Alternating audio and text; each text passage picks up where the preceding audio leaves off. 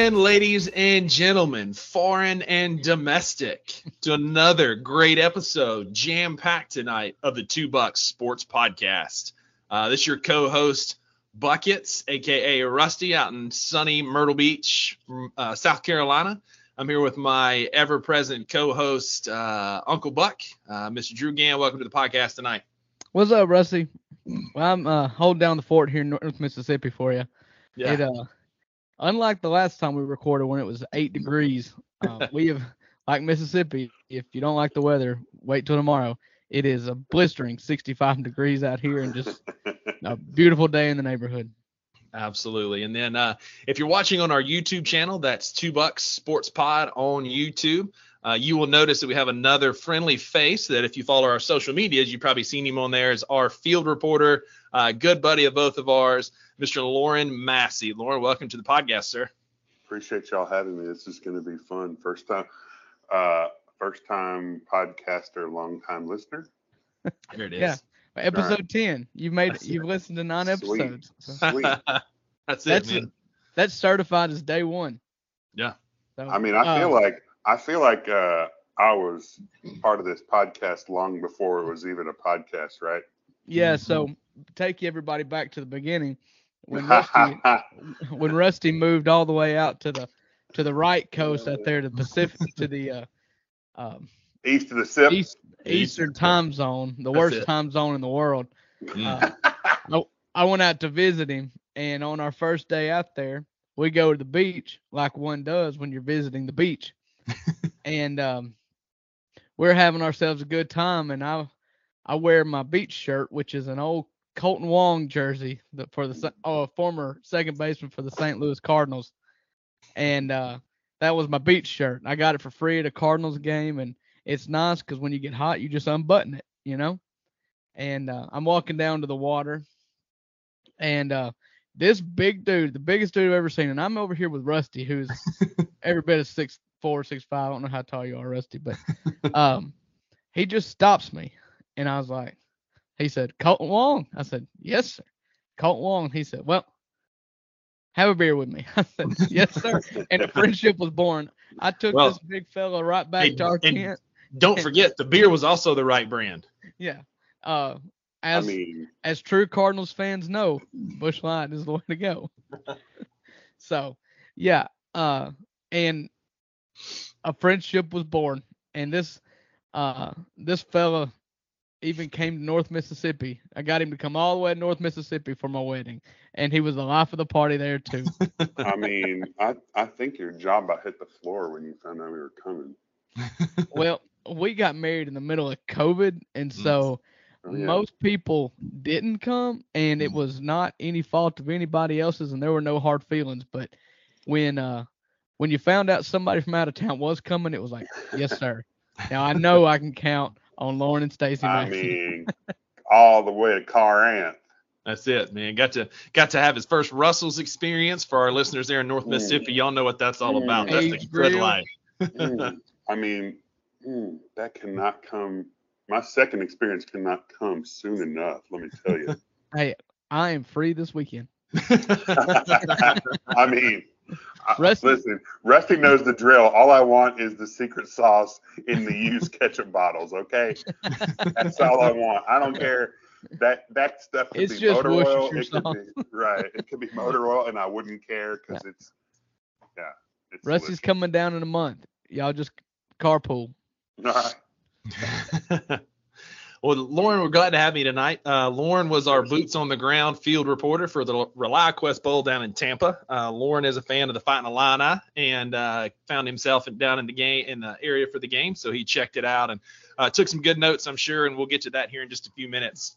Um, but first, I feel like we need to address kind of some somber news. Um, I feel like we've done that a few times on the podcast, but uh, I know all of us were watching and all of our listeners were watching or paying attention at least on Monday night and understand kind of the gravity of the situation. You know, um, just a quick synopsis: uh, professional football player Damar Hamlin, product of uh, of the Pittsburgh University of Pittsburgh Panthers program. Uh, Dave Narduzzi's program. He um, was hit in the chest by Tee Higgins in just a freak accident um, experienced cardiac arrest, and I won't go into a ton of details out of respect for the family, but which really put a damper and a somber uh, cloud over Monday Night Football and what was promising to be a great game, right? A clash for one of the top seeds in the AFC. Um, and it really um, put a lot of things things in perspective, at least for me. Uh, I don't know about y'all, but it was uh, it was tough to to really watch and, and see. It's something I've never seen um, playing football my entire life. Yeah, buckets. I uh, you know, I'm a big NFL guy, and recently I've been a big fantasy guy, and that's kind of my basis around the NFL. And I watch a lot of NFL uh, because of fantasy.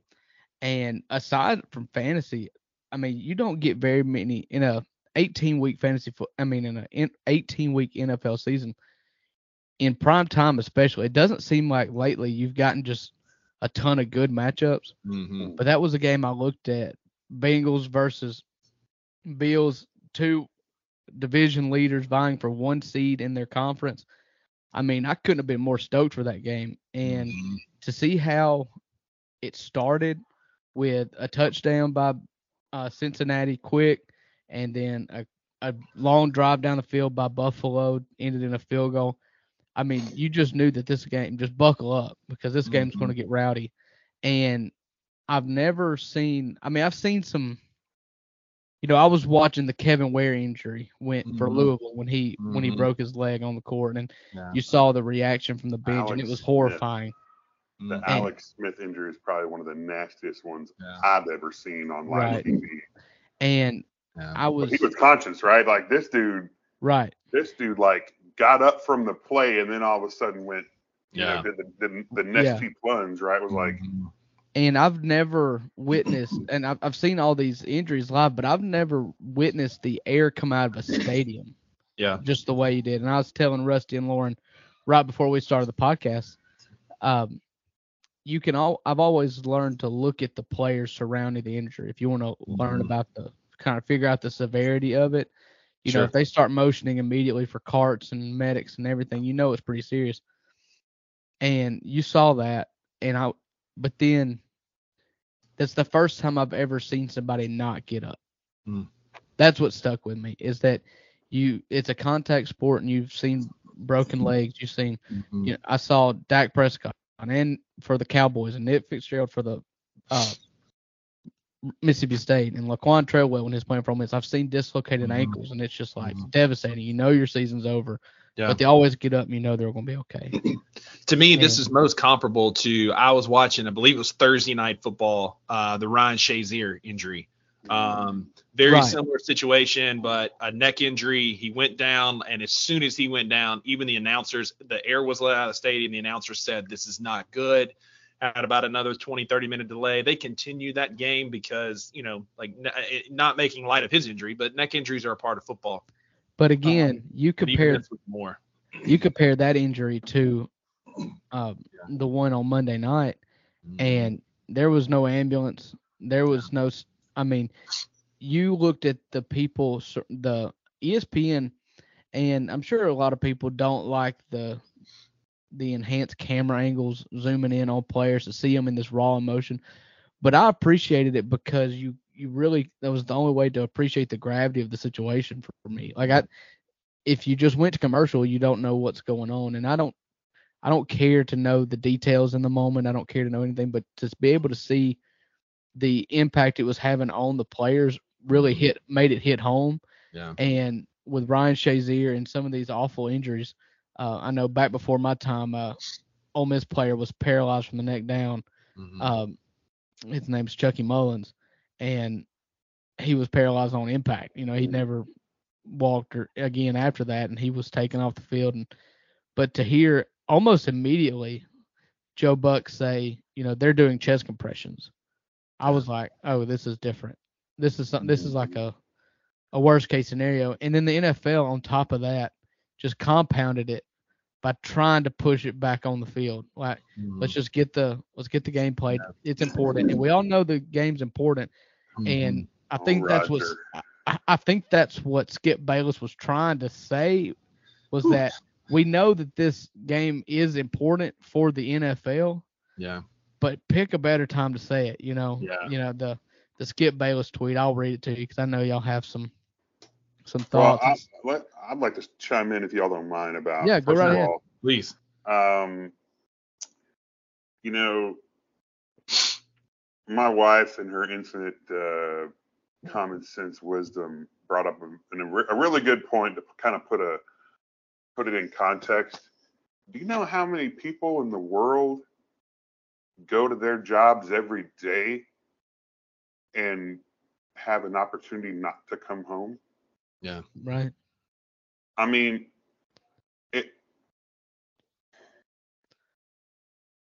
We all know the NFL has done a piss poor job, pardon my French, of managing, uh, you know,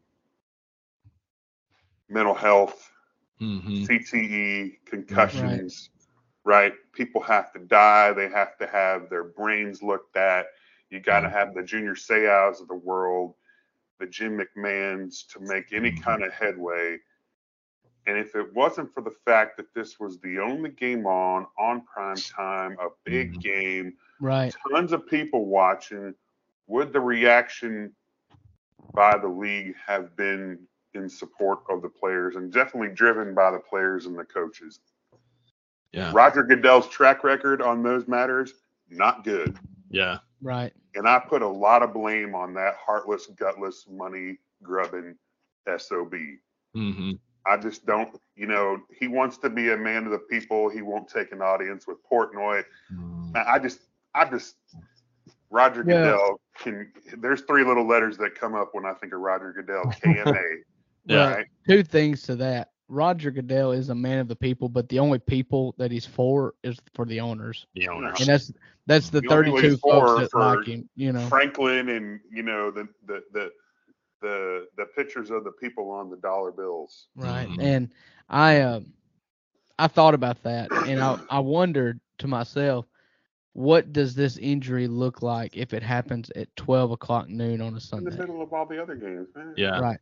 Yeah. Because uh I believe it's a story. I mean it's obviously a story, Right. but nobody's being pulled off the field across the NFL. You know, Yeah. it is able to be kind of talked about in alongside the other games. You understand what I'm saying? Mhm. Yeah. It's like, Yeah. oh, we can talk about this, but we also, you know, the uh the the Ra- the Ravens and Steelers are also playing, so Uh, yeah. we, we get to talk But about do think, that. Do you think they break into the telecast across uh, the red zone or across do. the NFL I think they- ticket if that happens at noon?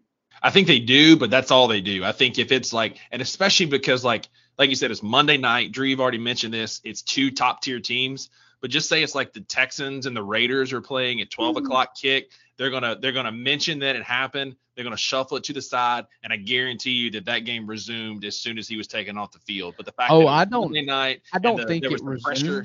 Resumes. I, I, I do because I think the pressure from the spotlight on the single Monday night game is the only reason. I mean, again, we saw the example. The NFL wanted to continue the game, but the players were like, and the coaches were like, we're not right. doing this. And and I think it I Good think coaches, it is by the way. absolutely I think it's absolutely postponed for the same reasons because the players would not do it. But what would happen is CBS would option to another game. Yeah. You know, Yeah. if if the if the Mhm. Bills and Bengals are playing at 12 o'clock noon and that happens, then they're just going to go to another 12 o'clock game as soon as Yeah. the coverage stops. And then that's the news cycle. That Yeah. it advances. They start talking about something else. Yep. So yeah. that so, it's it's really shameful and Yeah. it I don't know how you recover from it from the NFL because what you've got to think about outside of just the business of the NFL is all the Mhm. parents that are watching it at home with the kids who are old enough to start playing football or are playing football Mhm. and and they look at their husbands or they look at their wives, they look at their kids like, yeah, I know it's a shot in the dark. It's a this this was a freak of nature. It's like a freak Mhm. accident, but I'm not going to subject you to freak accidents that could kill you. You know, yeah. that's Yeah, what the I. Next day, I the kids are all playing soccer and lacrosse, right? Yeah. right, and that Yeah. that's a conversation that we can really get into later because there's been some studies in when it comes to youth participation in football declining versus youth participation in soccer that's going through the roof. Uh, Mhm. you've got club level soccer in every city. I mean, I know even Corinth and Ripley have club teams that play soccer, and you see the numbers diminish in tackle football. You know, Mm, maybe not as much here in the South where football is still king, Mhm. but y'all can play across the world, Yeah. Yeah. I mean, I, you know, I, I think you know we've we've we've kind of talked covered a lot of it, but you know, I agree. It's gonna it's gonna make some people second guess. But I, I tell you, you know, good on Shannon Sharpe. I don't know if y'all saw the clip this morning, but Mhm. he just shut down Skip. he's a better man than me. He, let me he tell tried, yeah, because he tried And to. I'm not a fan of. Shannon Sharpe, but I'm I'm a hundred percent behind this dude. Oh, I am a fan of Shannon Sharpe because he is the foil to to Skip Bayless, who is Well, in that worst. okay, in in Yeah. that in that context, you- yes. In that context, you about have to Shannon you have Sharp, to like, pick a in side. In a, in a general context, man, no, no. Yeah, he- but in you that take him off context, that you're forced show- to pick a side. 'Cause So you take gotta that pick.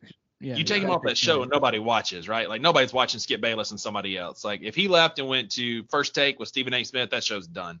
And I think that's Oh. where we're heading. And Mhm. shame on ESPN for having them trying to air that out on national TV. Like you cut Skip's mic, you let you let Uncle Shay has That's his Fox say, Sports. like whatever, Fox Sports, whatever. You let them have their say, like sorry, like you let them have their say off the air. You you but like doing that on air, like what a terrible, terrible call.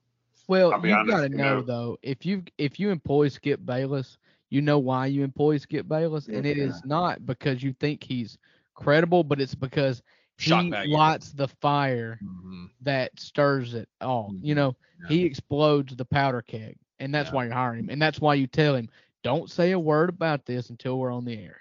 Yeah. I mean, listen, if I'm if I'm if I'm Goodell, Roger Goodell, and I am more self-aware than the three of us or anyone else in America may uh, appear may may may think of him in in in a, in a certain light.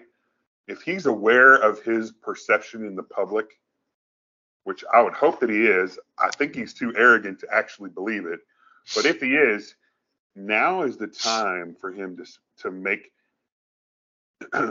save a little face, give a ton of grace.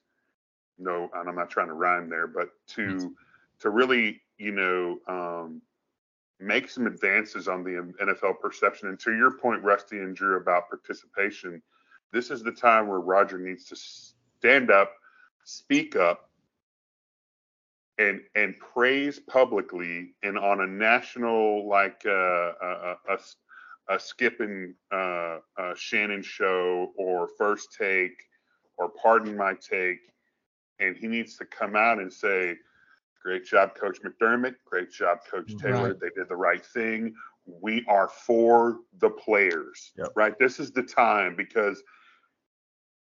He's never been for the players. He's always Yeah. advocated for the owners, like you said, and for the mm-hmm. dollar, and for the revenue, and for the news, and for the the likes and the social media views and all of that. And he could really do himself and the league a Mm. huge service if he were to just say, "This Yeah. is the everybody who is involved, the coaches and the players made the right call. We support them." Yeah. you know and then you know if he really wanted to like turn it up a notch he could say i'm taking five percent of my salary this year and donating it to uh, the players uh, toy drive that he's got going Yeah. on Right. So Yeah. something like that right i mean Yeah. he could spin it however he wanted to but he could really Yeah. do some good things and i just don't i don't have the faith that he will and that's that's sad right that's a Mhm. sad Yeah. that's the sad state of why it's an encapsulation of why participation is declining Yeah, I um, Yeah, I, you know, I agree. that. Go, ahead. Rusty.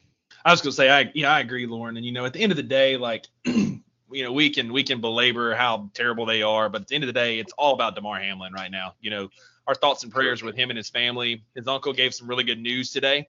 You know, apparently um, they were able to reduce him to 50% oxygen, so he's showing signs of improvement. And so I'm just grateful that we have that to talk about. That we are seeing signs. He's got a long road to hoe ahead of him, Yeah. but I mean, I'd like know- to see him get uh get that intubation tube removed in the Yeah. next 24 to 48. That to me, knowing that they intubated him mhm, right to to try to stabilize Mm-hmm. him and get his uh his heart beating and, and the, the Yeah. electro pulses you know regulated. If they can remove that breathing tube and remove Yeah. it and get him breathing on his own, yeah, that is like we're heading in the right that's direction. the next major hurdle. Yeah. It's um, and anytime you have tragedy like this, it's always I always find it refreshing to see the outpouring of love by Oh, yeah. everybody else. Yeah. And what's going on with that toy drive? I don't know the most recent number, but I believe today I saw five million. yeah. It's Uh, over five well, million. It's it's over six because Brady made a very substantial donation. That's awesome. Well, I saw on social media today going around, and it's just a kind of a funny story, but it was about that. And uh, somebody screenshot the GoFundMe account, and you could see the the donators to it, and Chris Jericho was one of them. You know, famous Oh, yeah. WWE Really? wrestler Chris That's Jericho, awesome. And he That's so donated cool. twice. He donated three thousand dollars, but he misspelled his name, and so the next post is Chris Jericho with his name spelled correctly with another three thousand dollars. good on good on the So, wall to Jericho, man. yeah, Let's go. yeah. Good on the Uh, walls of Jericho. But yeah, man, for real, like all of our thoughts and prayers were Damar Hamlin and his family. We, you know, we're thinking about him, praying for him, praying for a full recovery, um, and uh, and you know, best wishes to them. Um, Absolutely. But Let's we're uh, and, and I'd like to say something else. First of all, we, we looked it up to verify. There is one other player in NFL history who died on the field.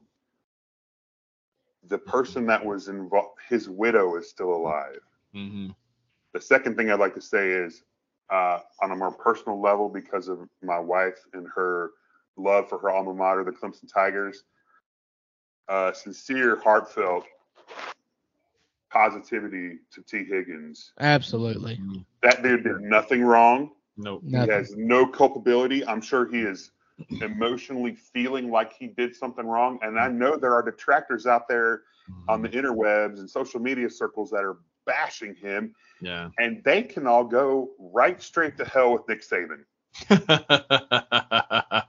And they can burn a fiery, fiery hell alongside Urban Meyer.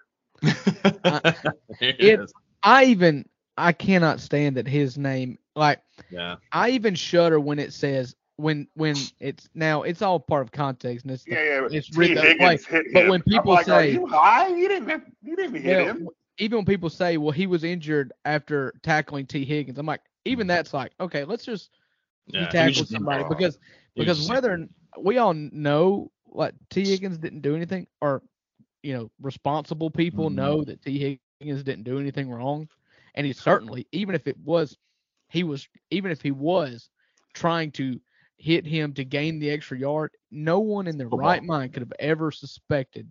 Man, that- that's like saying Randy Johnson tried to hit that bird when he killed that bird with a 98 hour, mile an hour fastball. Randomly, Yeah. the bird just flew in the path of his fastball. Right. that's Hell it. no. Hell Yeah. no. That's it, man. God, So, just- yeah, but You're yeah, right. but yeah, resp- I mean, irresponsibility of the of the general public to Yeah. ever ever yeah, uh, uh, place blame at the feet of Tee Higgins Yeah. is Right. Don't ever infuriating.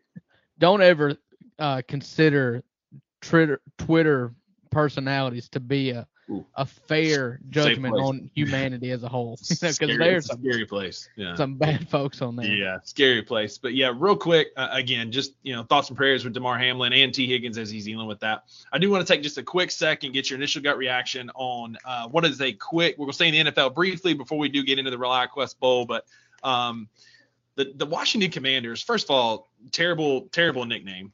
Um, absolute dumpster fire of an organization. But have y'all seen the their new mascot? No. Oh yeah, what is it? It's His uh, name is Tuddy. Drew, I want you to do a quick Google search Tuddy. on your phone. grab something. Hold on. I want to get like when I Wait, saw this thing the other day. Did they, did, like- they did they ask Pat McAfee for for permission to use the word Teddy? I I don't know. First of all, second of all, like what are they like? First of all, you picked Commanders. You had so like the Red Hogs and so many other great names. Oh my god, is that a pig? I think it's a Right? pig. I mean, I would have rather gone out there as George Just go back. Just go back to the Redskins. Yeah. I mean, he, I, he, I looks like, he looks like the Corky's. If, if you're from Memphis in the Mid South, you know Corky's barbecue. That is the Corky's pig. Mhm. in a Listen, football hold on a second. Hold on a second. Hold on a second. I love this mascot because I feel represented for once. You see the belly on that sucker? Uh, I mean, all these people want to like- go out there with mascots that are all thin and trim and sexy, and uh, I'm I feel represented by Porky the Pig here being uh, being the mascot. I mean, I'm, I'm like, watching a video. John Daly Outkick, and shave him down? Is that what they did? I didn't know John Daly was a Commanders fan. yeah.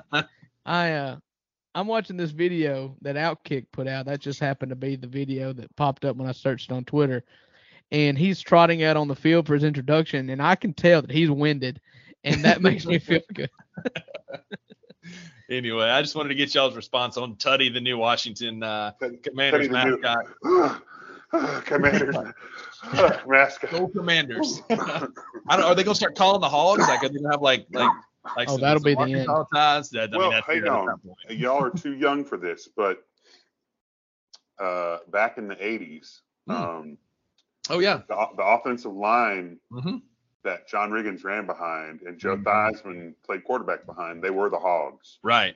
And they, they would wear pig Oh. noses in the fan in the stands. I get the Okay. reference, but they could have done a much better job with the representation. I disagree. if you're going to have a hog as a mascot, you can't have a thin one. Nobody wants a thin hog. Yeah, I guess the Razorback at such. Arkansas. Yeah, yeah. So no, you're absolutely dead wrong You don't that. trust a He's skinny, ugly, but You you, don't know trust a skinny cook, and Yeah. you don't trust a thin hog. That's Yeah. it, man. the, That's the the Mississippi skinny logic hog right does not get eaten. That's it. Yeah. good for the hog, but Right. bad for humanity. Yeah. Well, all right, Lauren. Uh, you were our field reporter. You were there on the ground at the ReliaQuest Bowl, man. Give us the feel on the ground. Tell us about what it was like. Talk to us about it. Well, uh, that picture I sent you, Rusty, uh, that was from Beach Day, Clearwater Beach Day, hosted, uh, put on by the city of Clearwater. Um, the teams were invited down to the beach. Um, it was right up the road from where we were staying, so we could walk there. Uh, bands com- like played, and the cheerleaders and dancers all danced. Mississippi State's band was first, and the Illinois band, and it was cool to see the band nerds geek out and and cheer for each other and like high five each other as they walked by and, and get a little love and it was a good it was a good crowd out on the beach and then you know they introduced the coaches the coaches spoke the players came out and then there was like some little tug of war between uh, cheerleaders they had all men all Okay. women and then a co-ed thing which ended up being in favor of uh, so it was a three it was the best out of three uh, tug of war Miss, mississippi state won that uh, they won the women's and they won the co-ed. The men's was dominated by the men, by the Atlanta, of course. You Uh, can't tell me that y'all but, didn't uh, even win that. No, Mississippi State won that one. I said the, the, the there was best out of three. It was all women, it was all men, and it was a co-ed. I'm just saying I was pulling for you in the game. You lost that. And now you're telling me that they had a cheerleader tug of war and you lost that too? I mean, we won the men's one, which is all that matters. The men's cheerleaders. That's the You're- one you- I'm supposed to be pulling um, for? Okay. Well, anyway, the players all went out to the beach, and they after all this was over, and that was cool because like we're out there. I'm looking for like Coach Bielema, and I'm looking for Josh Whitman, the the AD. Speaking of hogs. from- Mm. listen, you need to keep your little mouth shut about your your negative opinion of Bret Bielema right now, okay? Hey, I was pulling Your you. strange, odd hatred for this man that was he was he wasn't even he didn't have a 500 record at Arkansas just because they beat y'all one time. I mean, seriously, dude. No, it was No, once, Yeah, that- that's- unfortunately. Okay, well, all right, whatever. Anyway, so like the players are out there, which is cool. I got a couple couple snaps with some of the dudes. Uh, there was one guy that I'm, you know, the Mississippi State guys. There were some big boys, big, large men. Um, but then we kind of just took off from there, and then we moved our hotel inland closer to the stadium. And game day rolled around. We found out that uh, our hotel had a nice little shuttle so we could shuttle to and from the game, and that's where we kind of started having interactions with Mississippi State. Um, more, you know, more one-on-one interaction with Mississippi State fans was like on the shuttles, and some very nice folks. Uh, the Hoppers from Starkville uh, said that if we're ever in Starkville, they would like us to look them up. She said, "Hopper like Dennis, like the bunny, H O P P E R. We live in Starkville. Look us up." And I was like, "Yes, ma'am, I will." Um, Where do you look people up? There's not Yeah, a phone book anymore. Yeah. the interwebs, I guess. I don't know. Yeah. So I don't know. We gonna go to the post office and look them up on the most wanted or what? That's it. Uh, Can you 411 game was- people anymore? right, right. Uh, we went to the game, got there, tried to, you know, kind of roamed around. Saw was it was shocking to see as much orange as we did. Uh, we probably pulled into the pulled in the stadium about mm, got there about 9:30. Probably went in about 11. Um, you know, starting to fill up, a lot of cowbells, but we were sitting kind of. Uh, if you notice, when Mississippi State ran in and ran out to the stadium, that's the corner we were in, but in the end zone. So we were directly in the sun, and it was the first. Uh, they'd had rain for like 36 hours and overcast for about two days prior to that. So um, it was foggy until, and it, that was the first really warm Florida day. And so it was going to be in the low 80s, and it was warm. Uh, luckily, we had some cloud cover, but I, I definitely felt like to our right in the Illinois section and in the opposite uh, end zone, way more orange than maroon. Hmm. Now, the cowbells made it seem like there was more populace. And as I was texting with my buddy back home, buddy's back home, you know, he was saying, gosh, this cowbell sound loud on TV. And I'm like, well, there's a ton more orange. And, you know, the upper decks, there were hardly anything in the upper decks, especially behind y'all's y'all's bench, Rusty. But um, I will say this, and I don't know what the what the uh, uh, uh, announcers. I only heard about it kind of uh, anecdotally, but it sounded like much was made that the team was playing for Coach Leach. We had a moment of silence for him. The first penalty of the game, which was declined, was for him. You know, the two, the male and female Bulldog mascots were wearing pirate outfits. There were tons of shirts that said "Swing Your Sword." Uh, you know, lots of Coach Leach people were wearing pirate outfits and pirate Mhm. flags and all this stuff, right? And I, I guess that I understand that you know the announcers made all this deal about playing for Coach Leach, and I'll be honest, it it kind of turned me off. I was sad about Coach Leach too, Rusty. We talked about it. You know, Mhm. what a guy, you know, unique, uh, uh, very, very forward thinking in his in his offensive tactics, um, creative. Uh, I didn't realize the scope of his coaching tree, um, but to make the game from the from the announcer standpoint again about the players playing for them, man, I, I'll be honest, I don't think the players were playing were focusing. They just wanted to win Right. they didn't want they didn't their their their uh, motivation wasn't win it for Coach Leach. It was we just want a bowl Win victory. it. Yeah, I think I, I I agree, and then I think at the end of the game, like the gravity of everything hit because there were some some pretty emotional shots of Will Rogers and some of the other players and coaches. Like you could tell, like the the emotion of the moment hit them. I would agree that they were out there trying to win a football game, and then Mike Leach was probably the thought before the game and then after the game, and Right. then like the And you've gotta gravity be- of doing Right. it, like You've got to Like, be careful with announcers too, because Yeah. announcers typically find the least common denominator. We talk about it a lot. Yeah. Uh, You know, I know I was mad during the Ole Miss Arkansas game when the whole time they were talking, they were talking about Auburn and Lane Kiffin. That's the topic, and they're going to hammer it. You know, Mhm. mm, they, these these people aren't like yeah, they're not the Well, sharpest dude, knife in the they don't do uh, just a whole lot of research. You know? And two, the, the the product on the field, Lauren, you and I talked about this. It was like a like a it was Yeah, like I've, a, it was like a I've kind of Rutgers skirted Maryland that, game. haven't I, Rusty? It was like You a know, Rutgers and I was gonna ask- terrible. I was going to ask you, Lauren. Um, you said that Mike Leach didn't, you know, didn't seem to play a a part. His passing didn't seem to play a part in the game. But I was about the end of that fourth quarter. I started to wonder if Illinois was just going to let them win it just for Mike Leach. You know, just like okay, I- so I, honestly, nothing's happened I- this whole game, and y'all gonna let them drive the whole length of the field with no time left. And mm, I'm like, i- are- is this too much respect being paid to, to Mississippi State right now?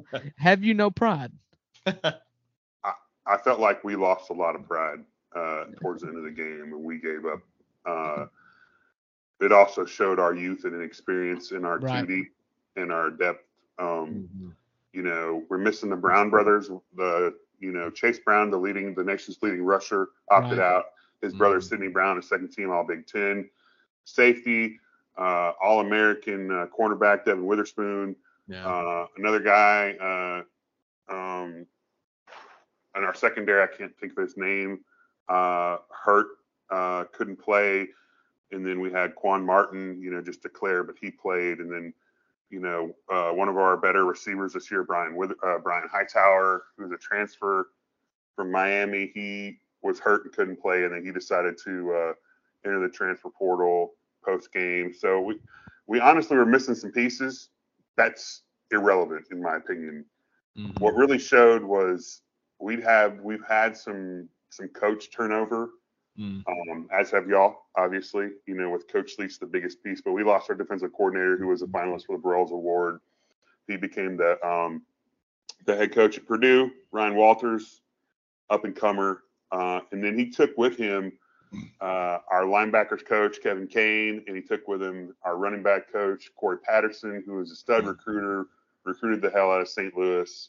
He was a, a assistant coach at Trinity Catholic in St. Louis, which uh, produced for us number one uh, Isaiah Williams, who was our primary receiver all game and our, our primary uh, kickoff and punt return person you may have seen. Who's he's a quick little dude, was a quarterback in high school, converted wide receiver. Um, so we've we we had some coaching turnover. You could tell um, there Mhm. was just I, I think our defense was playing its guts out, but was outmanned. Um, Bo- both teams looked a little disjointed the whole Yeah. time. I mean, because we both had new coaches. This was Steve Spurrier Jr.'s first time calling a game. Like, And last You time could at Mississippi tell. State. yeah, you can tell. So um, I agree, very disjointed. But you know, at the end of the day, it was a bowl game, um, and, and Yeah. football got played. So Yeah, and I think uh, Bert, and I'm going to call him Bert because that's what I like to refer to him as, Mr. Bret Bielema. Yep, that's what everybody Because he- calls him. He Yeah. looks like a big old Bert. Uh, Yeah.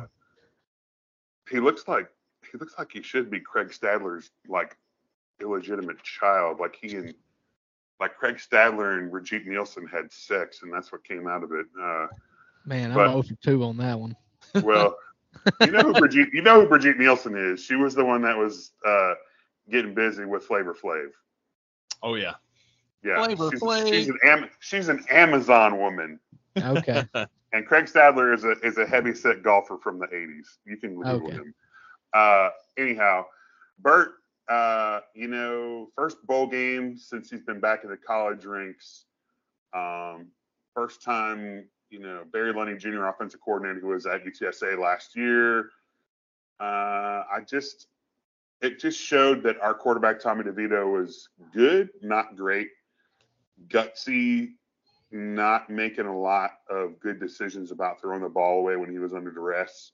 Our offensive line was not holding up. Our our trench play, both on the offensive line, defensive line for the Illini, strengths uh, for us all year. Not having a a good running game to help give Tommy DeVito some time in the pocket, and Miss- Mississippi State's depth on the defensive line. They're rotating players.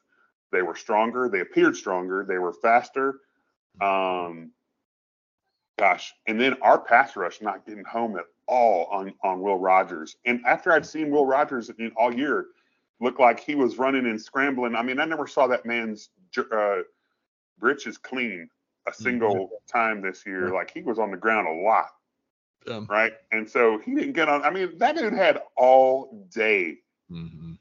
all day yeah. and it was frustrating as and there I'm weren't there weren't you know I, Ryan Walters I feel like was much better at in-game adjustments than maybe our new our new defensive coordinator who was promoted from uh, defensive backs coach uh, uh, Aaron Henry who's going to be a good defensive coordinator but he's he's got some some on the job training still Mhm. to come come into but Yeah. you know I just I think there were some missing pieces for us we were like you said Rusty both teams were out of sorts out of practice out of out of rhythm uh, a couple things about the Illini.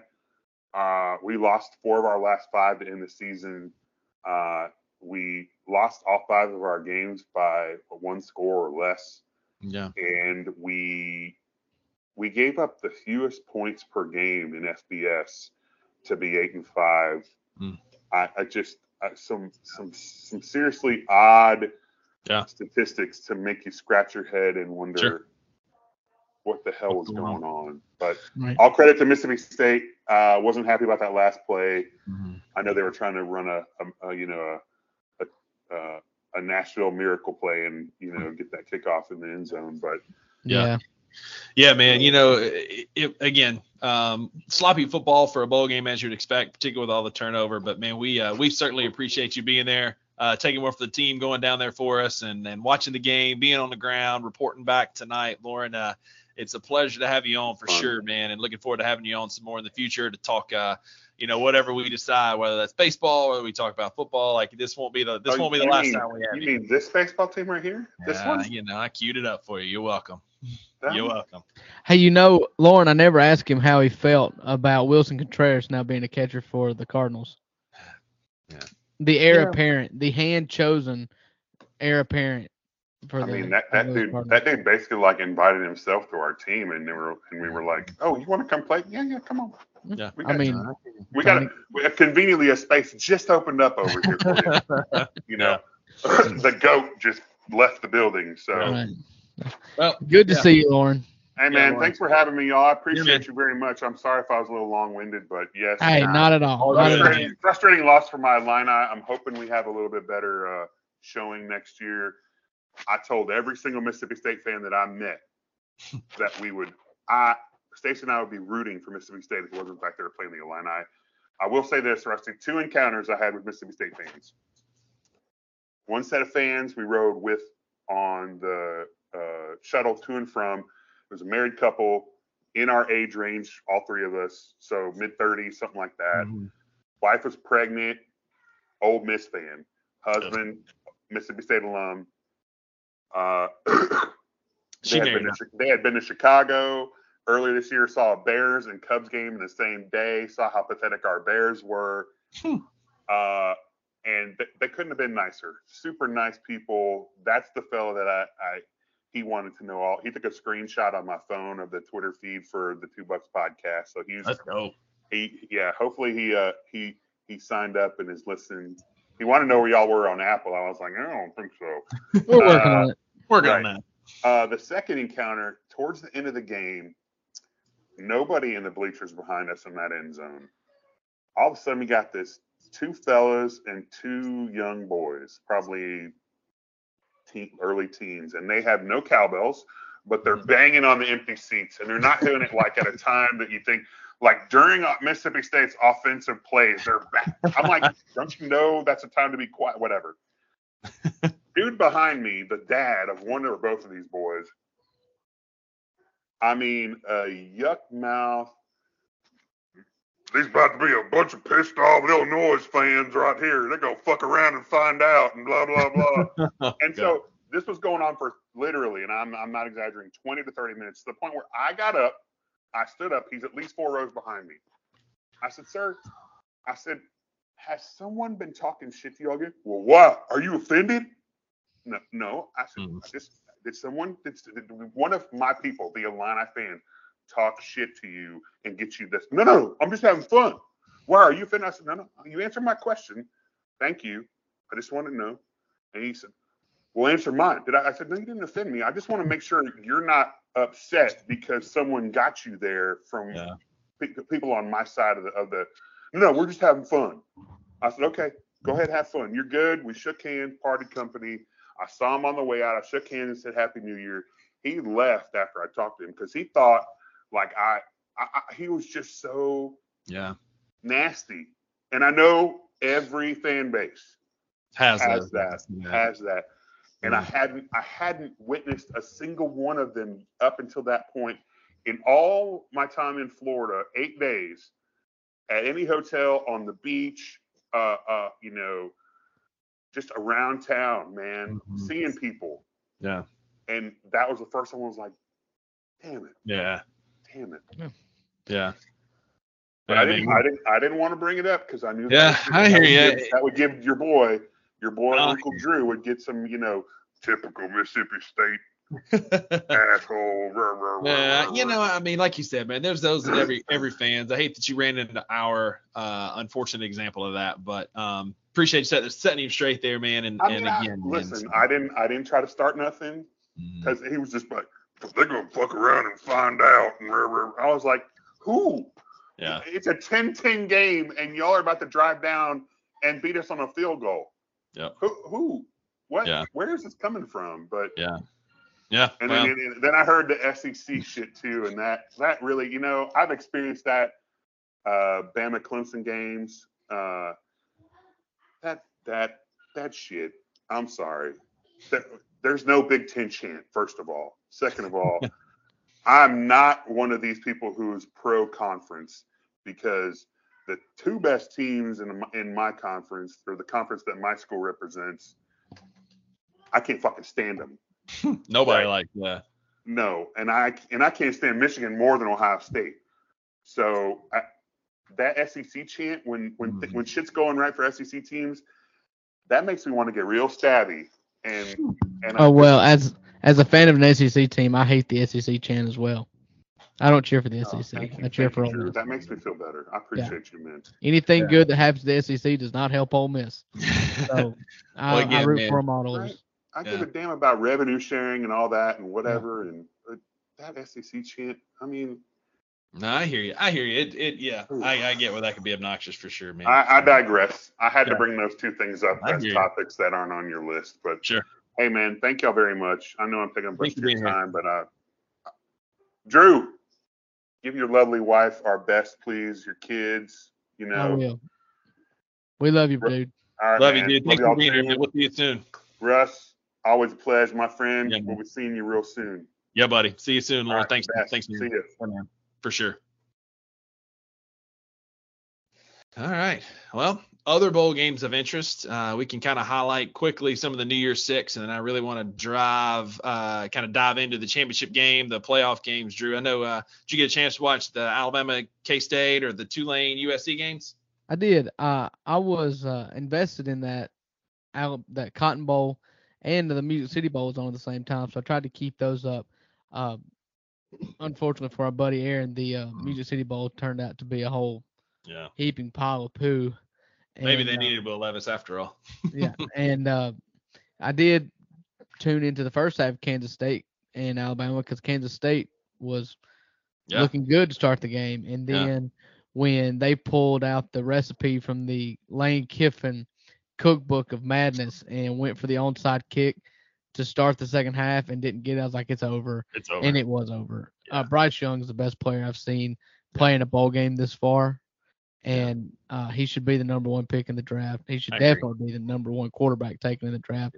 He just put on a show in that second Yeah. half, and uh, they just really laid waste to Kansas K-State- State in that second in half. case didn't state didn't have the dogs, and like we talked about on this podcast before, like you know Nick Saban was looking to make an example. You get you, you get an opportunity to beat a team on a neutral field, and, and Nick Saban's trying to say we ain't going anywhere. So that game was over before it started. But um, Right. Cotton Bowl, man, I, I called I, I called Tulane on this podcast multiple times, man, and I know you didn't necessarily disagree, but it was good to see uh, the little guys get a win. Tulane's defense was legit. I mean, Caleb Williams had a phenomenal game still. Um, really played well, but uh, it was it was good to watch a little small team like T- Tulane show up, beat a blue blood, and uh, and get some love for Willie Fritz and the job he's done down there. And man, that was the perfect way to end that weekend of college football because Mm-hmm. the two playoff games the day before were incredible.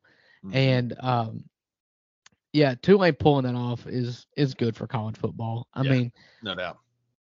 Caleb Williams, the Heisman Trophy winner, Lincoln Riley, the poster boy of coaches in in the NCAA, especially outside Nick Saban. I guess the Mhm. younger bunch. I guess he's the hip, cool, um, visionary college Yeah. football coach, and and to see Tulane come back, I've never seen a 15 point lead evaporate via two touchdowns and a Mhm. safety before. Yeah.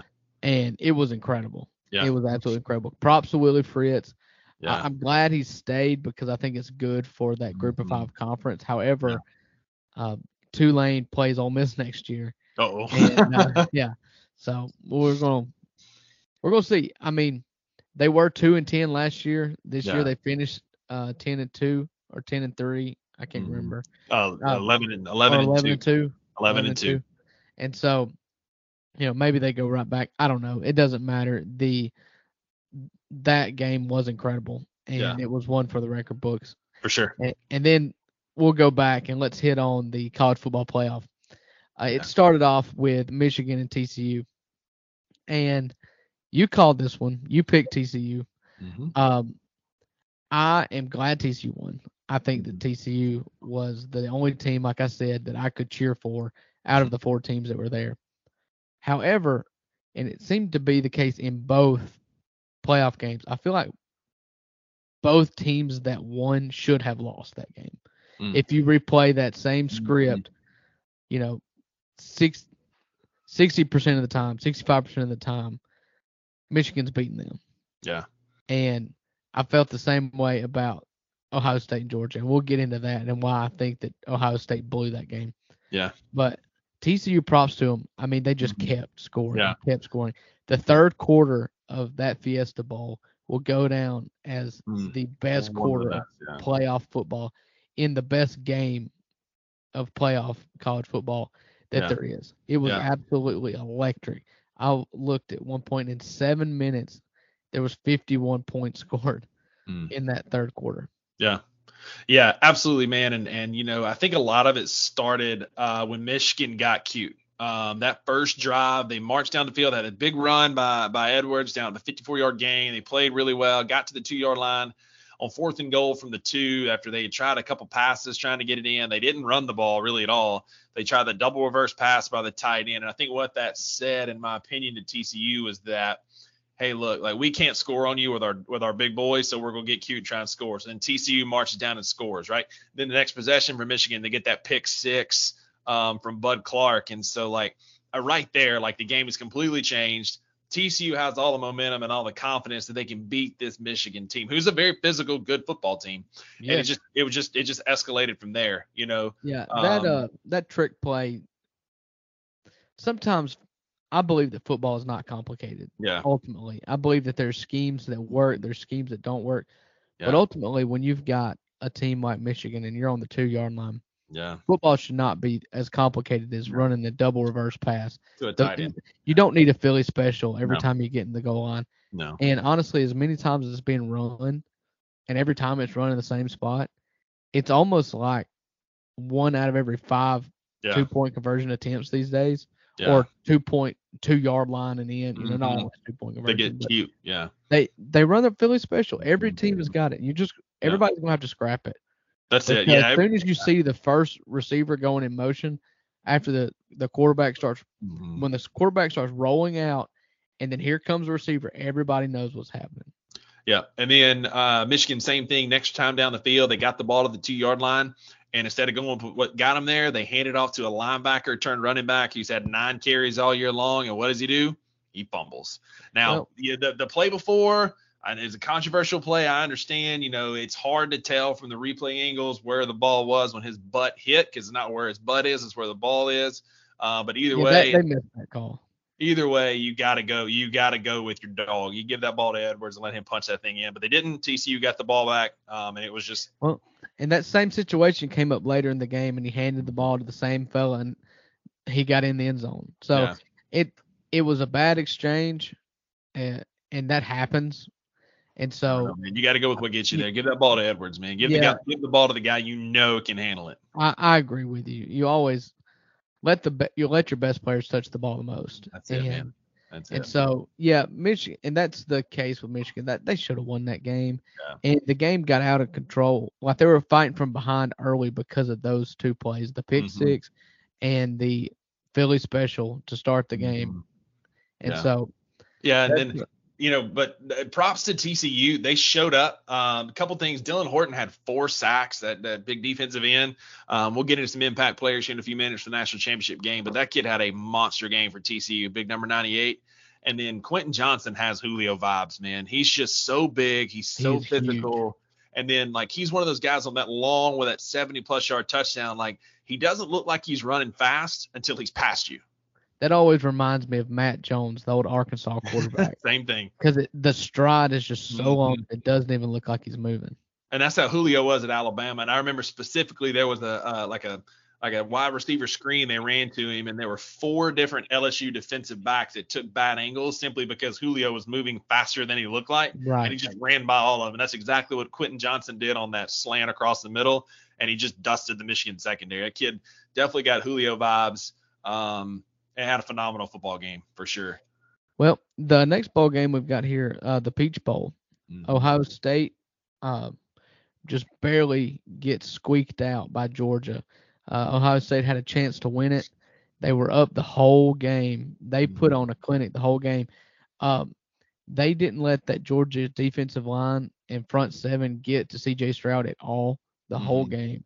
They more or less bullied them in the trenches on both sides of the ball. Yeah. And shame on Ryan Day or whoever the play caller is for that last drive Yeah. to not make that a better attempt for that kicker. That kicker, I feel for him because Yeah. I that was a 50 yard kick and Mhm. that would have been his career long. And they had opportunity after opportunity to just to take the yards that were given to you hmm and move that a little closer, knowing that it's less it's a one point game. Yeah. And so just make it Yeah. easier for your kicker. Yeah, you know that that game came down to two things. I think. First of all, uh, Kirby Smart with the play of the year for Georgia, calling that timeout on that fake punt. Um, uh, you know, I talked about it in my Instagram video. Like without that, Ohio State has the ball first and ten, cross the 50, up 11. You go score. That's a that's an 18 point lead, and and the way that game was going, that's a tough thing to overcome. You know, Georgia made a great comeback. I don't know if they do. Uh, you know, if if they score there, it kind of puts them to bed early. And then second thing, um, Georgia struggled with the physicality and just bigness of Marvin Harrison Jr. If he doesn't get that concussion and they take his helmet away, again, I don't think like Georgia had no answer for him in the in Right. the first half, none. It's very rarely that I believe that college football and pro football, for that matter, is um, okay. I'll just take it back. Any sport at all is won by players. Yeah. I believe that coaches put them in a position, Yep. but the best players are going to win. The most talented players are going to win. Mhm. And it's very rarely that I that a game goes off and I think, okay, the coach won that game. He provided the most important play in that game, and that Yeah. was Kirby Smart's timeout. Yeah. And I'm sure there was a spotter, a special teams guy Yeah. upstairs that Whoever. got in his ear and was like, something's not right, get it. And because you're right, it was an 11 point game late in the fourth Mhm. quarter. Mhm. And because they got that timeout in, Ohio State punted. Yeah, absolutely. What I'm saying that's the that is the season saving play for the University of Georgia because Stetson Bennett his stat line ended up being really good and actually better than CJ, CJ Stroud. Which sidebar, CJ Stroud is a dude. He's not quite the quarterback Bryce Young is, but he is on par athletically. It may have been Ohio State's offensive line because you're right. They whipped that talented Georgia line that had been dominating everybody all year. Jalen Carter was a non-factor, um, but CJ Stroud had a whale of a game. Um, but Stetson Bennett, you know, he had the opportunity to play well late, but you're right, man. It's all on Kirby Smart. If he doesn't call that timeout, this game's over. Right. Over, over. So, what are your thoughts on going for Monday night's game?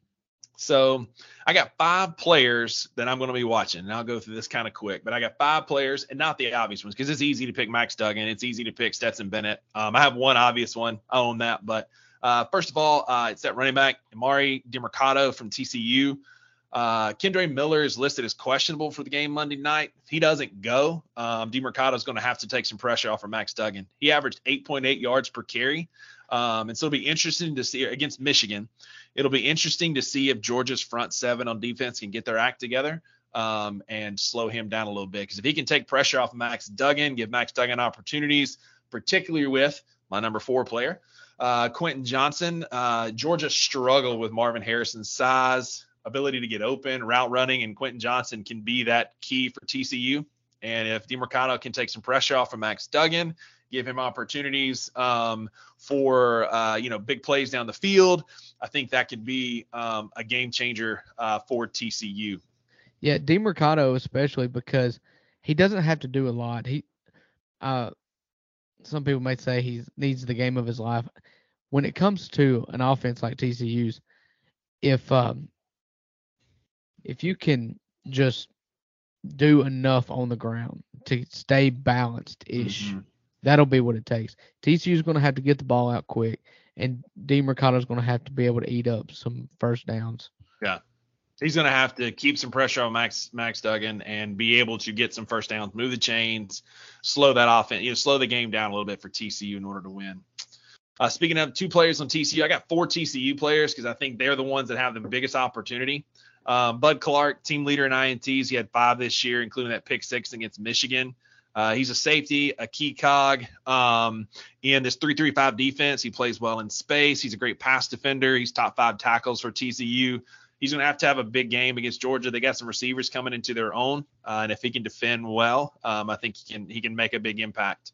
Uh, number two, Dylan Horton. I talked about him earlier. Four sacks against Michigan. Guy has an incredible motor. He altered a ton of plays, not just his four sacks. Um, at 6'4", 275. If he can have a similar game against Georgia's front seven, who struggled against Ohio State, um, I think uh, they can create some issues for Georgia's offense. Um, and then lastly, like my last player, the obvious one, like, has anybody seen Jalen Carter? Because he looked winded, he looked flat-footed, and got whipped by Ohio State the entire game. And if he if if they're going to have a chance against TCU, and I, I mean I get I still think you know we'll talk about it in a minute. I think Georgia wins, but Jalen Carter's going to have to play better. Yeah, I mean there's nothing more frustrating than a big lineman that can't get any pressure. He's not being rewarded with sacks, and so Right. you're just you're just putting all your effort into rushing the passer and then just running down the field to get Yeah. set up again Yeah. and not make any contact. And Yeah. so uh I can imagine. It's like the big man uh I was always heard the story about the Detroit Pistons. You know, you always want to get your big man going. Yeah. And when they were playing the Lakers in the finals, uh, I guess that was I don't know way back 06, 07, I Yeah, don't it's know. but, um, they were going into the they could win the NBA championship against the Lakers. Mm-hmm. And every game they started it like, all right, we're going to feed Ben Wallace. He can do Yeah. whatever he wants to do. Big man. He can throw it into the stand if you want to, but Mhm. you're going to know that you're a part of this and you're going to have to stay invested and stay Yeah. ready. And on that first play, he sunk like an 18 footer, and they were like, all right, this is over. they knew it was over. Yeah. And so that's what it is. Uh, Yeah. For those big guys, the Mhm. uh, the guys who aren't built to just run down the field at all times, Mhm. uh, they need to feel some Yeah. some contact. And so Yeah. Uh, if he would have gotten in the backfield and hit CJ Yeah. Stroud one time, his probably whole game looks different. Yeah, but Ohio State schemed it really well. They had a great plan for him and really neutralized him. He had one tackle. Um, he influenced a few plays, but like every time they showed him, man, he was heaving, hands on his hips. Um, it was warm in the dome there in Atlanta, but um, he just, I think it was just because he was getting whipped. Right. Um, a couple little quick nuggets too for you, real quick. You know, this is not the, the first time TCU and Georgia have played. Uh, the last time was the 2016 Liberty Bowl. Ugh. So there's some names here, right? So Georgia Jacob Eason? Jacob Eason was the quarterback. Who do you remember the TCU quarterback? Well, that was after Trevone Boykin.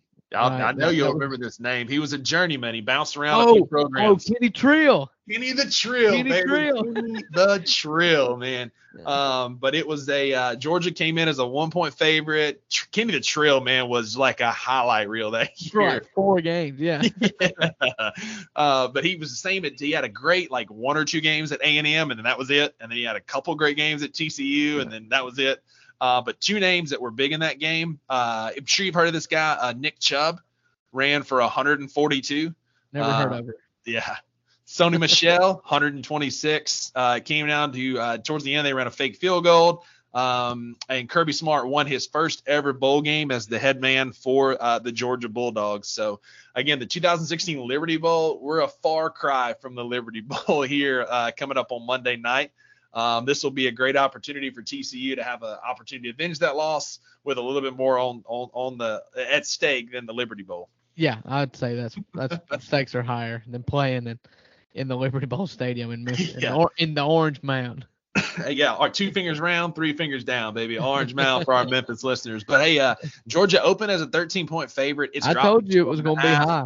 Yeah, They're going to make you bet TCU, and I still think I'd take Georgia. I, it's weird because I don't know. Maybe that's the line. Like, uh, because you still got that hook there with the half a point shy of Mhm. 14, Mhm. and so I don't know, but And if here's it the was thing. 14, I'd Yeah. take TCU. And it, again, like everybody is like Kirby Smart's one of the best motivators in college football. And then how hard is it? You've seen it many times. You get an Motivation emotional doesn't win. matter for this. But it does because you get a great emotional win. TCU beat Michigan. We've arrived. Look at us. We're in the national championship. Everybody's going to be talking about it.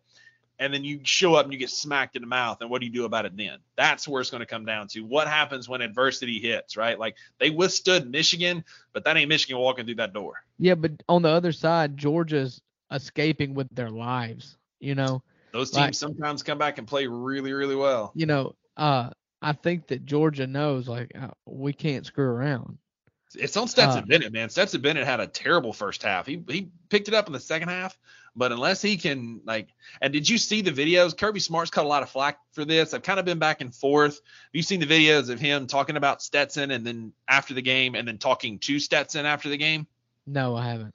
There was a video of them up on the stage, and you could just see Stetson's just looks completely dejected as him and Kirby are talking. He tries to explain some stuff, and Kirby leans over and has some pretty looks like pretty terse words for him, and then walks off. And Stetson looks rejected, and like a lot of people were giving Kirby flat flack for that, but like. Like so what? You had a great comeback in the semifinals. You still got one more game to play. Like you got to Right. like he's coaching him up. Like you did not play well. All right? Right. That's like we won in spite of you. You've got to be better on Monday. And I think that's a With- very fair thing to say. I Stetson Bennett's getting a little bit too much flack. He's getting a lot of flack because it was a close game. They had to come back. But you know who else had a terrible first half? Bryce Young. The only difference is they came out and beat the brakes off of Kansas State in the second Yeah. half of that game. Well, they were playing Kansas State. well, I mean, and Alabama's not as good as Georgia. So I Sure. mean, I guess So- yeah, that's fair. That's fair. so if if Stetson Bennett and Georgia go out and blow the brakes off of Ohio State in the second half, nobody's Mhm. nobody's saying anything different. Yeah. And and he had the stats to back it up. I mean, Yeah. he played an amazing second half. The Yeah. defense didn't stop Ohio State. yeah, So Davis didn't play well at all. Uh, Yeah, Stetson Bennett's getting too much yeah, too much flack over that. Now, sure, if he'd have played better, maybe it'd have been a 14 point game at the half, and and Georgia can lay on them like they thought they would, like I thought they Mhm. would. But Stetson Bennett, he he did everything he could in that second Yeah. half, and without him playing as well as he did in that second half, they're Yeah. they're at home in Athens right now. yeah. I agree. He had a phenomenal second half. Like I said, props to Stetson because he could have folded like a cheap suit, but he showed some resiliency in the second No, half that- and made and a and made a great comeback. That's the reason why I like Georgia, is Mhm. because they've been there in this situation. They've played that big Mhm. game. Uh, if you want to blame C.J. Stroud or the play callers or Ryan Day or whatever, they folded in that last possession. Sure, sure. they Stetson sure did. Bennett never folded. Nope. He had a bad half. You're entitled to have a bad Mhm. half. Yep. But he never folded. No, he made Yeah. up for it the second half, showed a ton of moxie and resiliency, and like you said, that's where that experience comes in. Like teams that have been there before find ways to win. And people have tried to hate on him ever since he got there, and rightfully so in some part. I mean, he is probably the lowest rated recruit that Georgia has signed in the Kirby Smart era. He was a He walk on. He's yeah, I mean collectively speaking, he's a nobody on that team. Right. Yeah. But that guy's done it. He's got the character, he's got the moxie, and he's done it. And that's the reason why I like Georgia in this game Yeah. is Ohio State's got the blue bloods. They've got the pedigree and, and they've been in these games, but Stetson Bennett has won it. And so for him to be anything other than proud to make it into the national title game, Yeah. I, I don't want to hear anything less than that. Sure. He, he's he's gotten his, you know, he's had had his distractor detractors Mhm. through his career, and he won a title. And I don't want to hear any more detracting from it at all because he's won the title and now he's there again. So no Yeah. no more of that. Uh, and not necessarily that's from you, but Mhm. just in general. Like, Sure. No, I hear you. Quit hating on Stetson Bennett. Guy's a winner. He won in high school. He won a, a, a junior a community college championship at Jones, home of the Bobcats, um, and he's won a national championship at Georgia. He's won at every level. Um, I'm with you, man. I think uh, I think TCU can keep it fairly close if they follow a similar pattern. Um, they've got some of the dogs to do it, but I just think Georgia's depth, Georgia's moxie, Georgia's experience, just really um, they lean on TCU in the second half, and I, I, think uh, the uh, Georgia Bulldogs are the first back-to-back college football playoff era national champs that we've had. Can you tell me who the last back-to-back national champion is? It's Alabama. 2011, 2012. Right, right. Before that, that was the question. I, I did remember that, but w Mhm. the podcast I was listening to asked Florida? who before that. Was Nope. it? Nope. Hold on.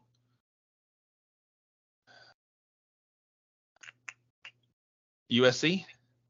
It's USC. It's the Matt the Leinart. Matt Leinart, and then because uh, they were going for three, Pete, Yep. when they went up against Vince Young in the and 05. Vince Young. Yep, you're right. Really Yeah, so it was Alabama at 11, 12, and then USC with Matt Leinart, Reggie Bush, those teams. Yep.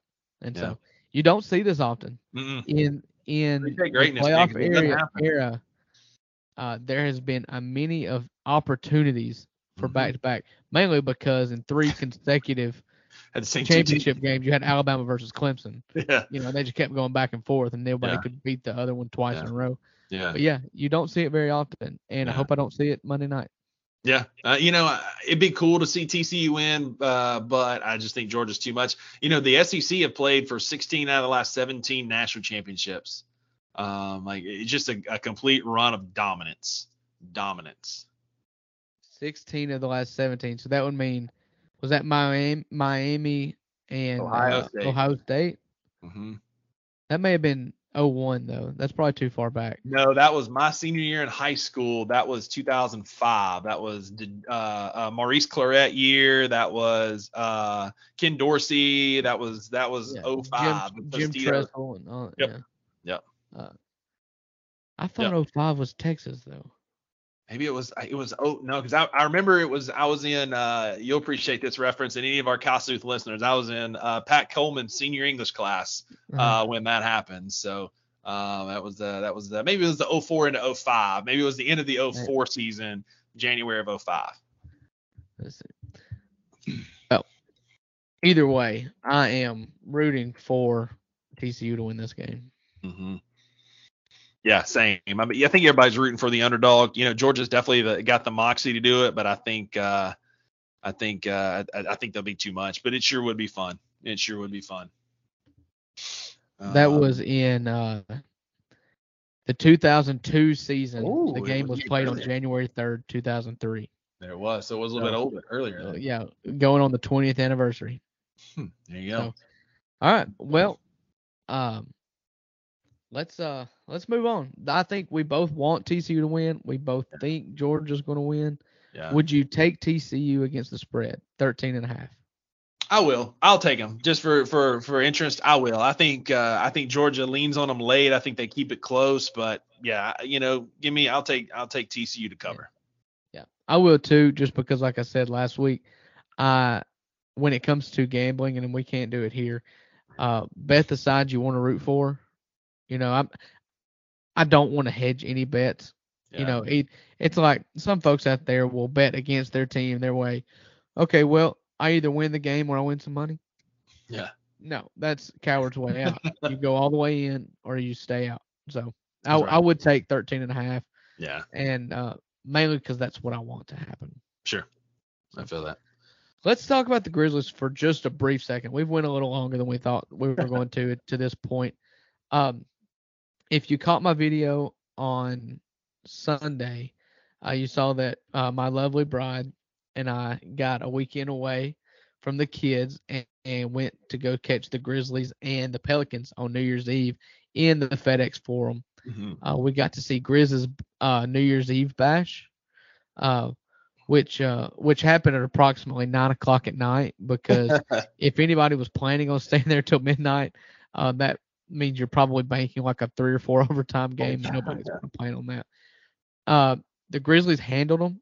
Uh, it felt like that the Grizzlies played okay, and the Pelicans couldn't quite get out of their way and Mhm. I've talked about shot quality with you a lot on this podcast. It's a site that I I frequent now because it's something that I think if you look at if you look at averages and we all look Mhm. at season long stats, sure. we like to see how our players are doing on the season.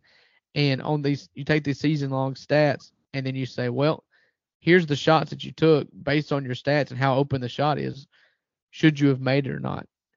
And that was actually, according to shot quality, it was an upset. It said that New Orleans, based on the shots that were taken by both teams, New Orleans should have won that game. And that made a lot of sense to me looking at it because the Grizzlies were terrible shooting the mm-hmm. ball again from three. They were great in the paint, inside the three point line, but they were terrible shooting inside, outside the three point line. Finished But- 17% on the night. And not only, so the Grizzlies won 101 to 116. The shot quality score would have had that. So if if everything goes chalk and you make the shots you should make and you miss the shots you should miss, that had the score being New Orleans 123, Grizzlies 114 a nine point win for the Pelicans, as opposed to what actually happened was a 15 point win for the Grizzlies. Yeah. Had the New Orleans, if the game plays out the same, winning 69% of the time. Mm-hmm. And that goes to show you in that video that I was that I recorded with my wife, we just we had a good time doing that. But Zion was thwarted. They showed up they showed a broad chest at him every Yep. time he thought about going downhill and he turned the ball over nine times Yeah. as a play as trying to be a playmaker and it just Yep. didn't work. Nope. Jonas Valanciunas was terrible again. Steven Adams owns him. Owns him. He lives rent free in Jonas's head ever And- since that trade. And it's not even something I'm proud about because I still love Jonas. Yeah. But man, that trade, uh, the uh, the Grizzlies gave up Jonas and the 15 pick to get the 10 pick, which turned out to be Ziaire Williams. Yeah. And so that trade looks great, you know, Yeah. especially if you're just comparing, Yeah. uh, you know, player to player, Mhm. Only in games in which they play against each other. You know, it's pretty irresponsible just to grade them against each other because Steven Adams is just a big lug that stops Yeah. big lugs, you know, and that's Yeah. about his game, you know. Yeah. Uh, you know, speaking of Steven Adams, you know, uh, just not not to rush you too much, but getting into that Kings game the next night, you know, sign and I talked about this in our blog. Again, that's the number two buckssportspod.com as our blog if you want to check that out. Uh, but I talked about this and that. Like signing Steven Adams has been one of the best decisions of this front office. You know, this front office done a lot of great things, but extending Se- Steven Adams was huge. Uh, in that Kings game, the Grizz dominated. It was another big win, 118 108. That 10 point win. You know, the, the Kings kind of hung around. They had some first half lead, half leads, but that game really like Ja played great. He had that big dunk off that lob from uh from Tyus. He played really really well, but like Steven Adams was the like real reason that we played so well and won that game. Um, he actually set a Grizzlies franchise record with 44 rebounds over a two game span and is the first Grizzly in the history of the franchise to go 20 plus rebounds on back to back nights. He has been an absolute difference maker on this team. Um, he finished with 11 points, 23 rebounds, which tied his career high, and he set a career high with 13 offensive rebounds. Steven Adams has been the cog that makes this team go in the paint. And when he's on and he's creating space and he's defending well, we're we're going to be a very tough team to beat. So if you look at net rating, uh, and I agree with you, Steven Adams, we could we could talk for hours on Steven Adams. I love him. Uh, if you look at net rating, so um, on our team, the who do you think the leader in net rating is? Give me a quick guess. First I person. feel like with Steven, I mean Steven Adams, since we're talking it's not about it, Steven Adams. I feel like uh, he would be a, Steven a Adams good. Is third. Mm. It's Uh, not. I don't think it'd be Ja. Ja's second. Uh, no, Ja is below Steven Adams. He's fourth. My last guess would be John Konchar, just going off the radar. They're off the farm.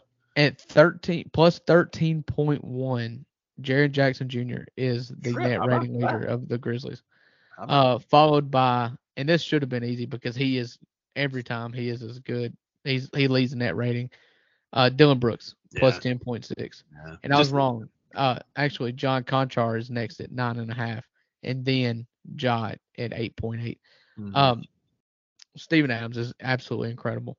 mhm. Um, the uh, current leader in net rating uh, in two man combos. Let's see.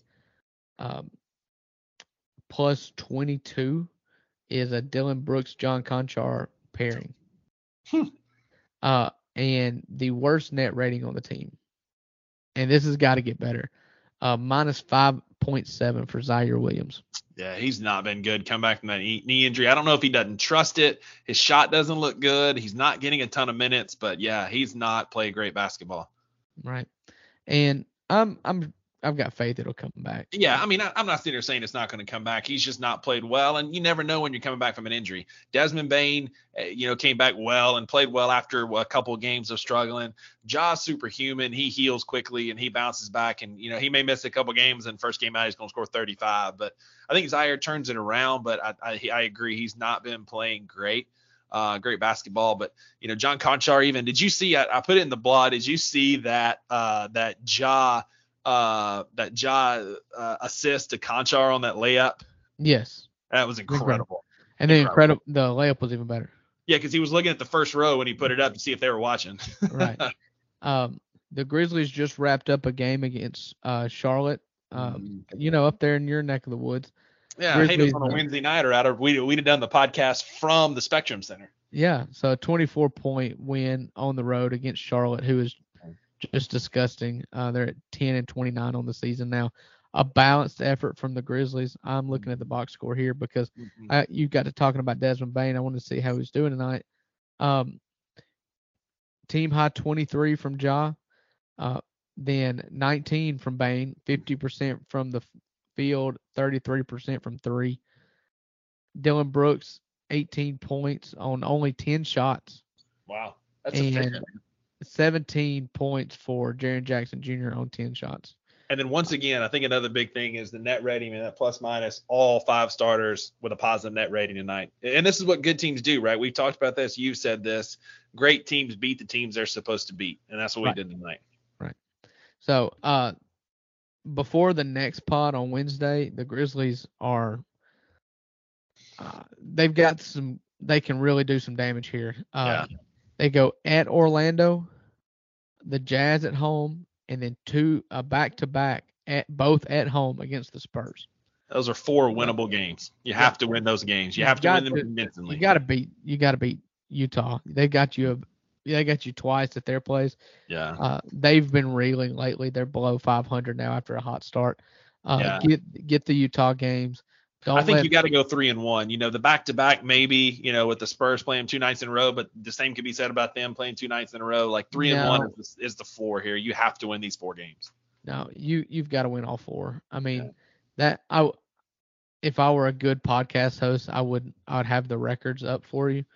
Um, let's see, San Antonio is 12 and 15 Yeah. on the season, and um, Orlando is 13 and 24. So that's Yeah. three of your four games. Utah is 19 and 21 Yeah. and three and seven in their last 10, and they've lost five in a row. Yeah. So you got to win all of them. Yeah, you got to win those four because the schedule doesn't get any easier heading towards the All Star break. So you have to win these games that you're supposed to win. Right. Can't have a letdown on the road at Orlando. That feels like a trap game, and we can't. Like you can't do that. Can't do Well, that. And I thought I was going to be able to crown a winner of the League of Avengers Fantasy Football League this week. Yeah. Um, it all it was a 61 and a half point lead for Rusty going into Monday Night Football. Um, and Lump had two of his biggest players playing Monday night with Josh Yeah. Allen and Ja'Marr Chase, or else I would have called it already. But those players are capable for combining for 62 points. Sure. And so ESPN came out today and said that when they make it up, if they make it up, that they will count those points towards week 17. Yeah. And if not, it'll be over. So we're and I think that's fair. I told you last night when you texted me, like in the midst of everything, like we were talking about it, like I, I know fantasy football pales in comparison to the gravity situation, but I want to win it fair and square. I don't want an asterisk. I don't want to. Oh, he You won. You better believe you were getting an asterisk. I know I was. I was going to get that on that trophy, and I've told you, man, I don't want it that way. I want to win fair and square. So, you know, I hope that they can play that game and we can see what happens. Because you're right. I mean, both of those guys, it takes 31 points from both of them, and um, both of those guys have done that this year. And if they do it on the same night, like you know, props to Lump, he had the better team. and a that would be a heck of a football game. Yeah. You get They, 30 uh, points from Ja'Marr and from Josh Allen in the you same know that game game's like against each other. that's going to be like 47-44 as a final. Yeah. Just a phenomenal football game. Right. So, um, let's hit some quick topics. We've got a list of kind of alternate topics I wanted to uh thought we might hit if we have time. We're running a little long, and so. Uh, So if you're still here, thank you for listening. We appreciate y'all slugging through it. You know, we, it was great having Lauren. Um, phenomenal, phenomenal interview. Uh, sorry to our our, our uh, young listeners out there, but a great, great interview nonetheless. And so thanks for sticking around if you're still here. Yeah. So, um, I do want to hit this. This is one I thought was the most interesting. Sure. Yeah, Uh, absolutely. Good topic. Have you heard about the NCAA Transformation Committee? I have, and the, the work Okay. they've been doing. You have. And Yeah. so, do you kind of know? They came out with uh, it's more or less of a proposal. Have you seen this? Yes, I have. It's a it's a massive proposal. Yeah. So there was a lot of things on here that I was cool with. You know, they Mhm. talked about creating a committee uh, for including Mhm. college football or college athletes for the sport. Mhm. You know, Sure. kind of compared it to like a NBAPA, NBPA, Mhm. the or the uh, NFL Players Association, and I think it's great. What I hated though, and this goes into my rant about the um, the expansion of playoffs and of the college I think we agree playoffs. on this. All right, so um, according to this, they have pro- proposed that for um, for college sports that have over 200 teams, so that wouldn't include football, basically, is Right. what it's saying, Mhm. That they would like to have the playoff bracket include at or more than 50% of the teams that participate in the season. So, what that would change would be for the NCAA basketball be around 90 teams to make March Madness Yeah. and roughly 90 teams to make the NCAA baseball tournament. Mm-hmm. And I don't know why anybody would want that. Yeah. Because, like I've preached to you over and over and over, a 12 team playoff is great. It's great for TV revenue. People are going to watch it. But you're talking about making the regular season and even conference championships and and conference matchups during the season pointless. I disagree on college football, and we can get into that on another show. But I disagree. No, okay, let's take college football out of it because because 12 teams is a lot different than 90. Than So 90. let- yeah, 'cause let's- 12 teams because you still because they they pick it different because it's the six conference champs and then the six Right, next six right. next best teams. So it's different. That's not covered in this uh No. this document. This is wild. Okay. This is the Wild West, man. right. So this is let's let's put college football aside. So, for instance, uh, it's well documented. Ole Miss won a national championship in baseball. Okay, they? so they made it into the national championship as Mhm. the 64th team in the field. Mhm. Okay, so past Ole Miss, I mean, you're looking at NC State. Okay, does anybody, NC State fans, do not look at that and say we should have made the tournament? If Mhm. Ole Miss and NC State would have swapped, Mhm. and Ole Miss was 65 and NC State was 64, Mhm. as an Ole Miss fan, I would have not have been like, we should have made the playoff because you know what I know from watching that team, we were not that good. We did not Mhm. deserve to make the tournament, and we are going to reward who in Ole Miss basketball right now, who I think is 500 and are coming off three losses in a row, including one Mhm. to Northern Alabama. Yeah. uh, that team would be a bubble team to make the NCAA basketball tournament. There is Well, no business at all. Like, what is the point in? Yeah, So, man. So, what is the bubble going to be Yeah. when you when you go looking at March? Are we're going to have like seven and eleven SEC or seven and ten SEC teams yeah. who going into the last game, in going into the SEC tournament, Yeah. who's going to be playing a game to see if you can get to be the 92nd ranked team in the net hmm to make the playoff. Yeah. Who cares? And that's the thing. Like to to a statement that this is a suggestion. It's not officially happening. It's a recommendation, but this truly negates conference tournaments, yeah, conference like conference games because you can have a bad season and still get in. And I, you know, Drew, like And those teams, like- like what you said, like Ole Miss- anything. No, and Ole Miss may not have deserved to be in there. Like they weren't that good of a team, but they were able to get hot and win the games they needed to win a national championship. There's no way a like a 92nd ranked, uh, you know, insert whatever team here is going to find a way to win a college basketball championship. It just doesn't happen in college basketball. And what Ole Miss did in the college baseball tournament last year should not be held up as an example either because Right. that has never happened before. no. That was And- a true and As as promised, something nice about Ole Miss this week. This this week, as promised. Nikhazy was incredible. Uh, like great, great baseball players. Like it was a phenomenal did run. not even play this year. He was last year's that was two years ago. I tried. I tried. I tried.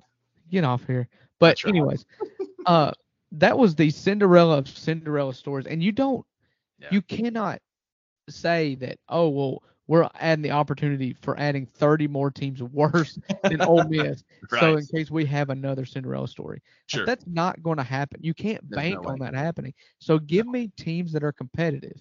And Mhm. it just so happened also that Ole Miss was a highly talented team that underachieved sure. throughout the year, and that's the reason why they got the nod Mhm. is because Sure. they had the players that underachieved, and they're like, Sure. well, you know, they've they've got the tools to make a run more than NC. Yeah. Ole Miss And then- playing at their best is better Yeah. than NC State playing at their best. and they got hot at the right time, and that's a huge part of it. But again, like we've said, like the 90th ranked Colorado Buffaloes are not going to get hot and win all the way through to a national championship. It just doesn't happen in college basketball. It doesn't happen in baseball outside of last year.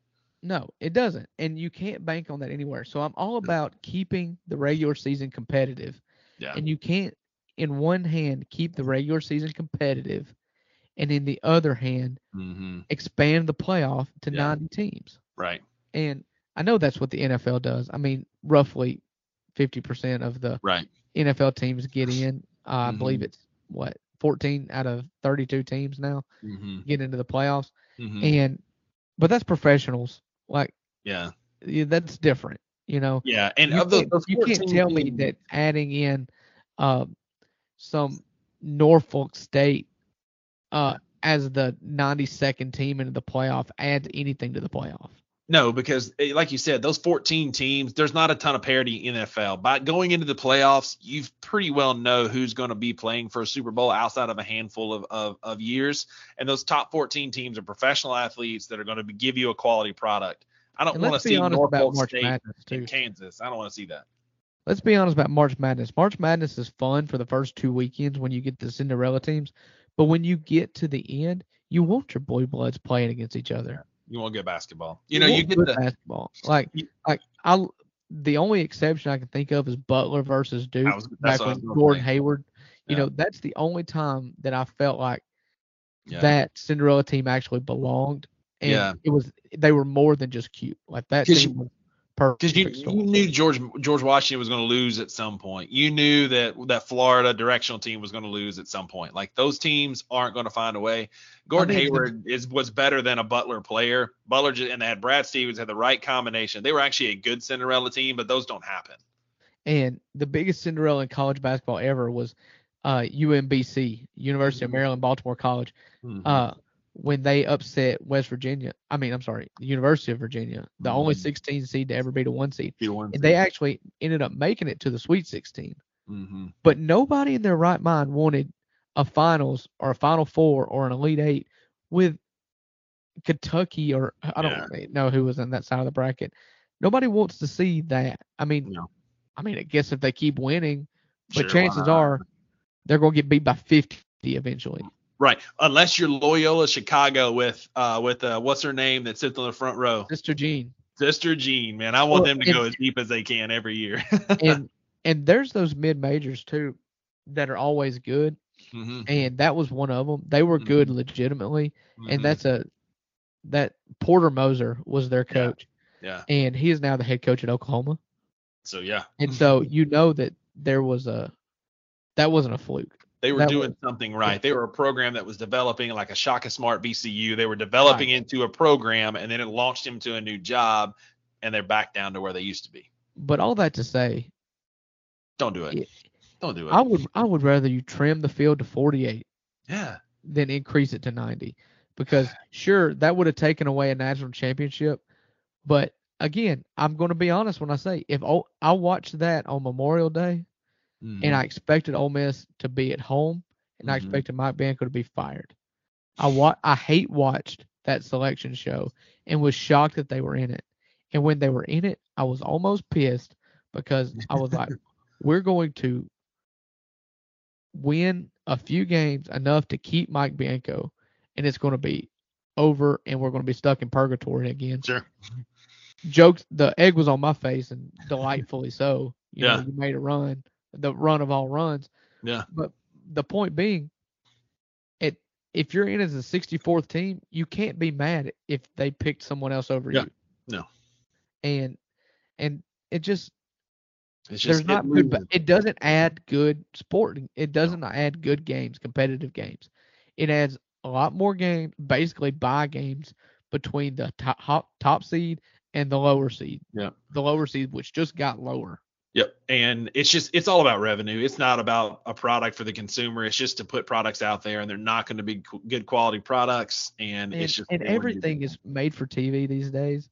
And I was I was curious to get Lauren's point of view, and we didn't get to it tonight. But uh, in NCAA sponsored events, playoff events, you're talking about the most sterile environments that you've ever been a part of in your whole life. Yeah. And everything is made for TV. Bowl games. Uh, I've sat through a many of um, college baseball regionals Mhm. where they make you take down your own team's logos and stuff, Mhm. and you only get the NCAA rhetoric pushed out on. You know, they don't let you use walk up music for. Your, they want it to be. as- they're playing it in your home stadium, but they want it to be feel like a neutral field for some reason. Mhm. Sure. You know, if you want something done poorly, let the NCAA run it. And Mhm. so you're not adding anything for in person viewing. It's not Mhm. fun to go to. It's not fun to watch live. And Yeah. so, I mean, I guess it's good enough to watch TV, but I'm not going to watch a one Yeah. seed versus a 22 seed. No way. No way. I agree, man. I think it's it's a terrible thing. Um, yeah. And I think it'll happen. But It probably will, just because they're going to make more money. Um, but I, I just don't think I don't think it'll be a, a win for the fan. I, fans, I, I don't think so at all. so, well, Rusty, this has been a supersized podcast. It's Yeah. been a very fun podcast. Um, I'd like to invite everybody again to subscribe to our social channels. Twitter, Instagram is uh, the number two Buck Sports Podcast. Uh, YouTube, Two Buck Sports Podcast, Two Buck Sports Podcast.com uh, for all of our blog posts. Uh, share it, share it with your friends. Uh, we love to build this community. We have a good time doing this, and we we're going to keep doing it. We hope to have a lot more people on for the ride. Yeah, and uh, big shout out to uh, the team, uh, Drew and I, for working through this. But I hope you enjoy our play in and play out music tonight. It's first time we've used it.